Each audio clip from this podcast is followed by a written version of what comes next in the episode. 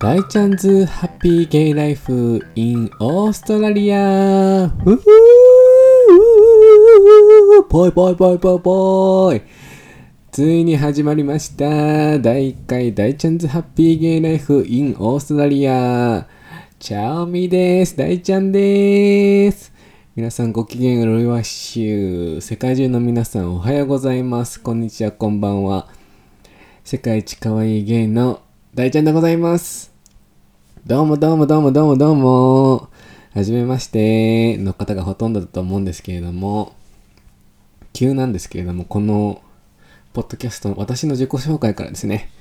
失礼いたしました。私の自己紹介から始めさせていただきます。もう本当あんた誰なんですかっていう疑問を持ってる方たくさんいらっしゃると思うので、私の自己紹介から僭越ながらさせていただきたいと思います。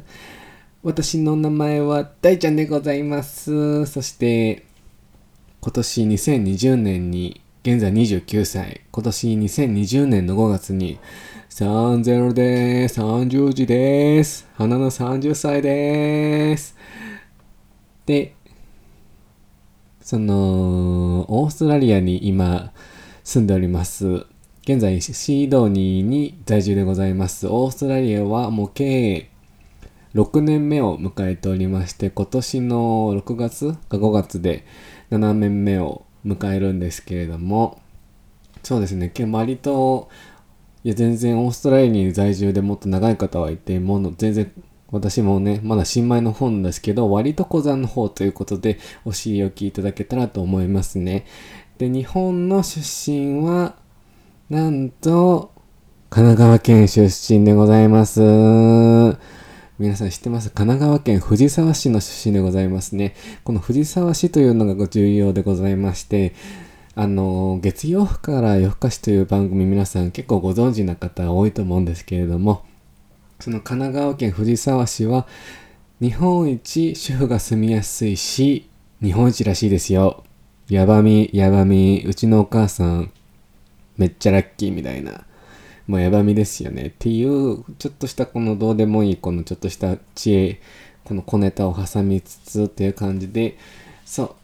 な感じでございますね。っていうのが私の軽いセンスながら、そう、そして皆さんご存知の通り、ゲイでございます、私は。もう超可愛いゲイなんで、お尻置きいただけたらと思います。そしてこんな感じで軽い自己紹介を終わらせていただきまして、まあ、後々この私のもっと細かいスペシフィックなプロフィールはこの今後どんどんどんどん話していこうと思うので今回は軽めで軽めで自己紹介を終わらせていただきますね。でですね、早速、このポッドキャスト、今回の議題は、もうこの第1回なので、なぜポッドキャストを始めたかっていうのと、この私の軽いオーストラリアの経緯というのを、今第1回では話させていただきたいと思います。よろしくお願いします。ちょっと、カミカミの私結構、口が回らず喋ることが多いので結構聞き取りづらいとこあったら申し訳ないんですけど、よろしくお願いします。では早速、このポッドキャストをまず始めようと思った経緯ですね。はですね、このオーストラリアにもう5年、6年か、6年目を迎えていて、何かこの海外に住む日本人として何か発信できることはないかなと思いまして、この情報を海外のオース特にまあオーストラリアなので、オーストラリアの情報をなんか共有できないかなっていうのと、そのゲイのことについてももうちょっとすごい恐れを置きながらもそのゲイのことについてちょっと皆さんにシェアしてそのストレートの方たちまだ同性愛についてまだ詳しくない人たちにもうちょっとこう情報をこう広めていって理解を深めていただけたらいいなと思ってこのポッドキャストをこの海外海外っていうテーマとゲイっていうテーマで始めこう始めてこうどんどん情報を広めていきたいなと思って始めさせていただきました。なぜこのポッドキャストをっていう場を選んだかっていうと、最初は、まあ、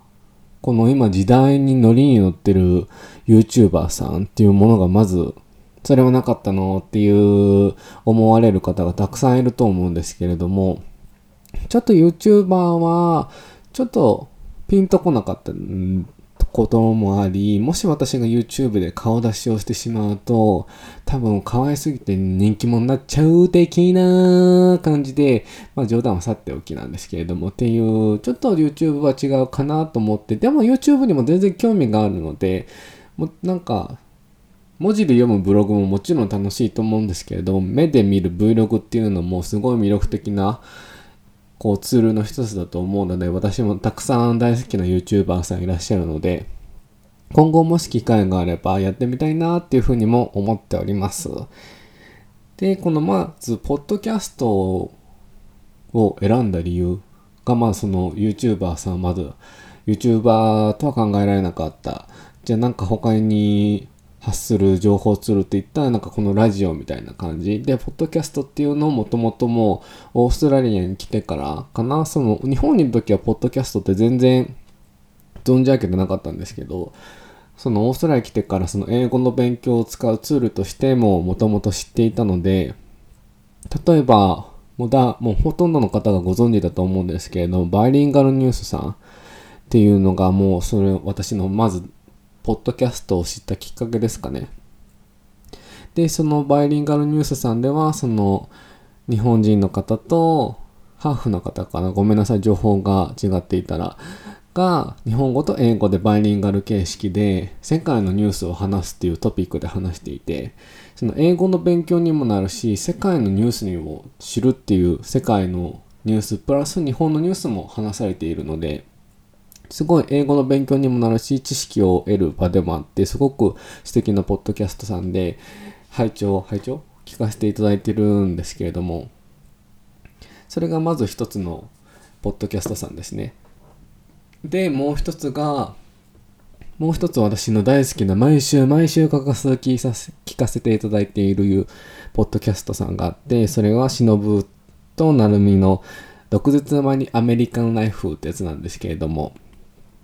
すごくこのポッドキャストさんは面白くてですね、なぜこのポッドキャストさんを知ったっていうの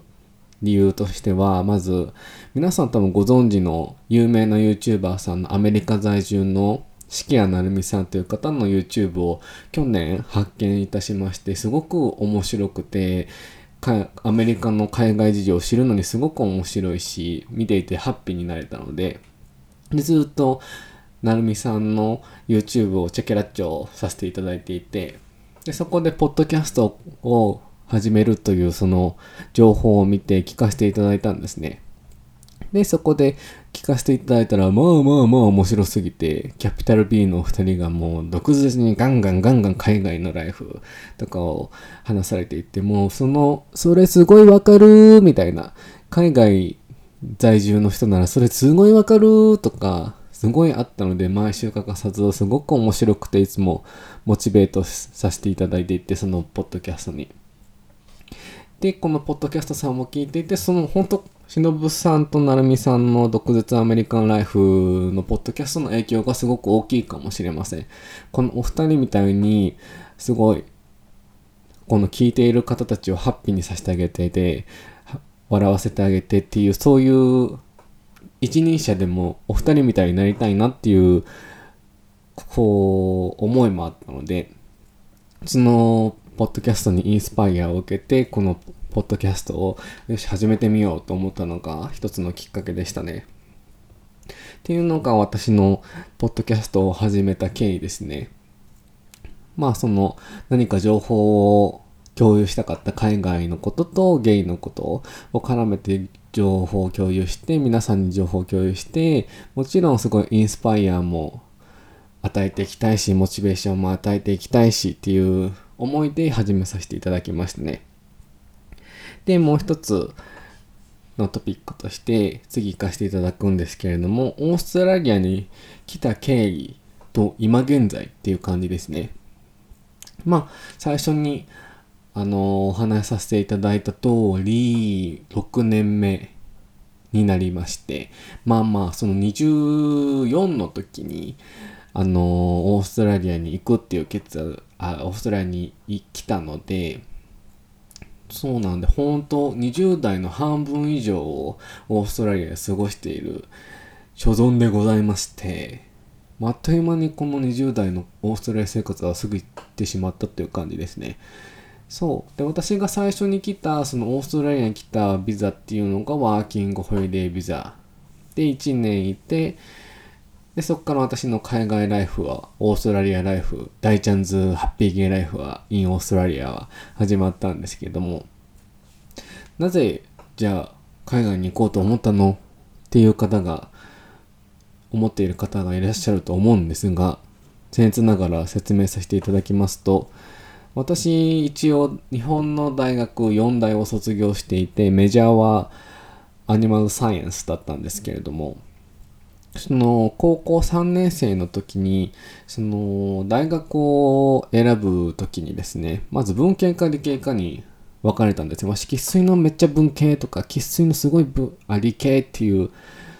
人ではなかった。すごい、真ん中のすごい中途半端なゲイとして 生きていたので、おー、どうしようかなーと思った時に、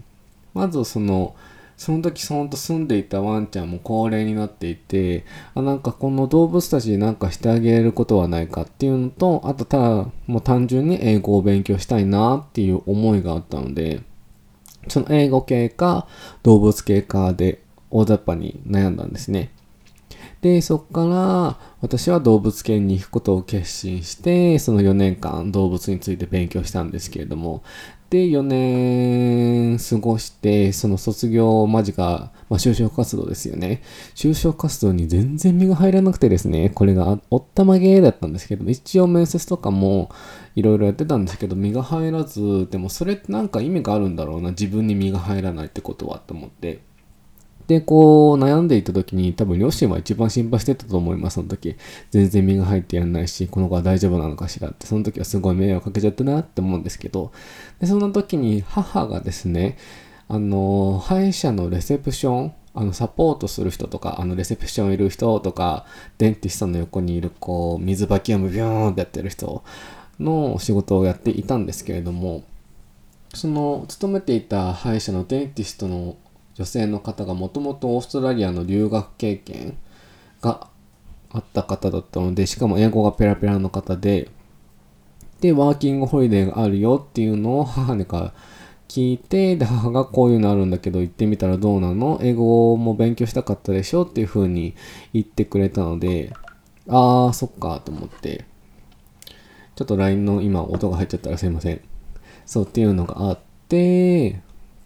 やったんですけど、それでワーキングホリデー、あ、行こうと思って決意して、で、就職はせずに、1年間フリーターとして働いて、お金を貯めて、その大学卒業して翌年ですね。卒業した時が多分23になる年だから24の時ですね。24に飛び立ったのかな。で、最初はワーキングホリデーで、そう、言った通り来て、で、最初はシドニーじゃなくてメルボルンという都市にいましたね。で、メルボルンを選んだ理由としても、このま、シドニーっていう選択肢も最初からあったんですけれども、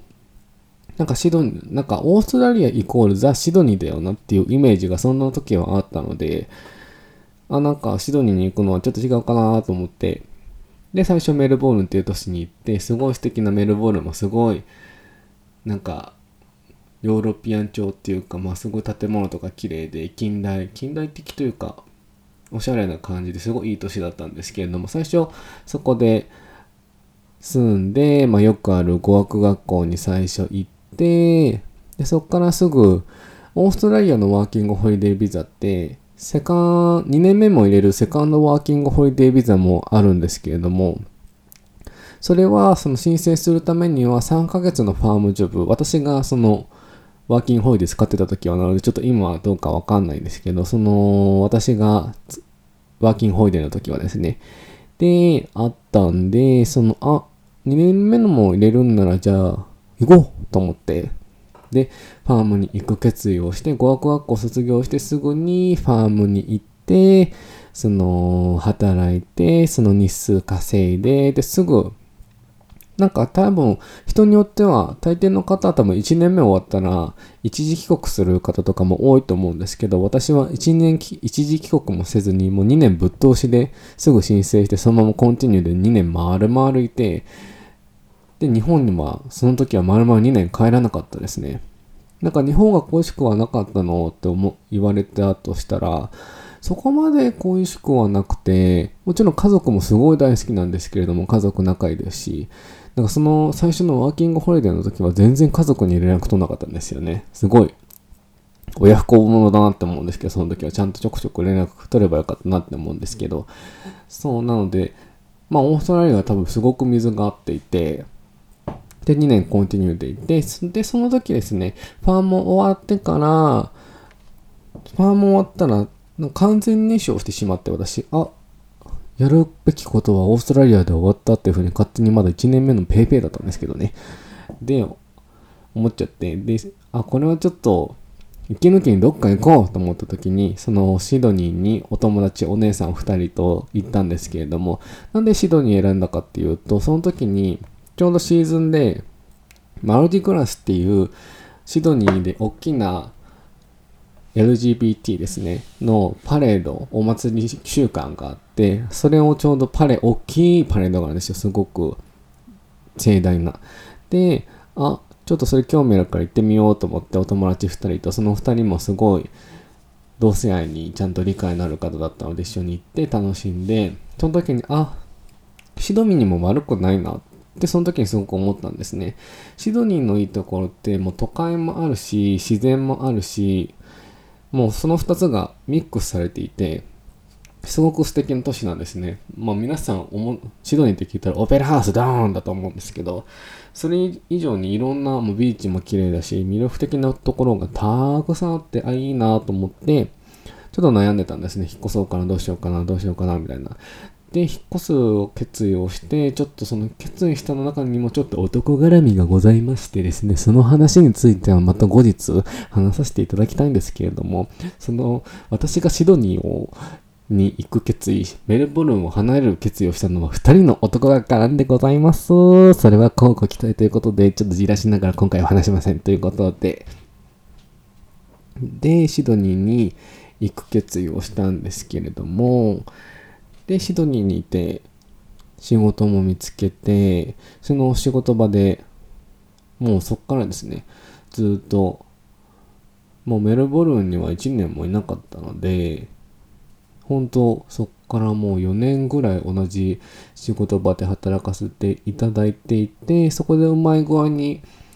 ただのキャッシャーからポンポンのボンボンペーペーか。ペーペーのキャッシャーからスーパーバイザーに上げさせていただいて、で、スーパーバイザーから副店長に上げさせていただいて、そこから今マネージャーっていう形でそこで働いてるんですけれども、まあ、その働いた中の経緯とか、そのビザの経緯とかっていうのは、ちょっとまた今後違う形で話させていただきたいなって思うんですけれども、っていう感じで、シドニーにっていう感じの私のオーストラリア経緯で、でメールボールに行って、シドニーに行って、そのまま継続していて、で、ワーキングホリデー終わったら、私、学生ビザに変えて、そこを勉強しながら働いていたんですね、今まで。というのが私のこの、ざっくばらんに話した5年、6年のオーストラリアのストーリーでございますね。そこには波乱万丈の男の話とかですね、そこで出会った素敵な人たちの話ですとかたくさんあるので、そこで感じたいろんなオーストラリアのこととか、改めて感じる日本の素晴らしいところとか、あでも日本はここはやっぱ劣ってるなっていうところ、たくさんあるので、そこら辺をまたこんグイグイグイグイグイグイグイグイそう、私も毒舌なので、ガンガンガンガン行きながら、もう、もうキャピタル B ならぬキャピタル G という風に自分を持ってるので、そう、ガンガン強めの感じでどんどん話していきたいと思うんですけれども、もうこの第1回目はちょっとまだ緊張していって、実はこれ収録するの3回目なんですよ。2回目収録したらね、消えちゃってさ、もう、おったまげーって感じで、で、これ3回目なんですけど、まあ、いい熱唱になったんですけど、未だにちょっとまだ私の本領を発揮できていないので、そう、ちょっとこれからどんどんどんどん配信していくたびに、どんどん私を発揮していただければ、発揮していければと思っておりますので、皆さん交互期待ということで、よろしくお願いします。という形で今回の話したトピック、私のイントロデュース自己紹介と、ポッドキャスト始めた経緯、そしてオーストラリアの私のザックバランなストーリーですね、を話させていただきました。どうでしたかね？楽しかったですかね？っていう風に、ちょっと不安なんですけど、楽しんでいただけたらすごく光栄でございます。ということで、今回は、ここら辺で終わりにさせていただきたいんですけれども、まだ第1回目なのですが、ちょっと、この、ポッドキャストのために Gmail を私、クリエイトしまして、もし、質問等、感想等、もしいただけたら、そう、送っていただけたら私すごいハッピーなので、お願いします。その、Gmail のアドレスを今、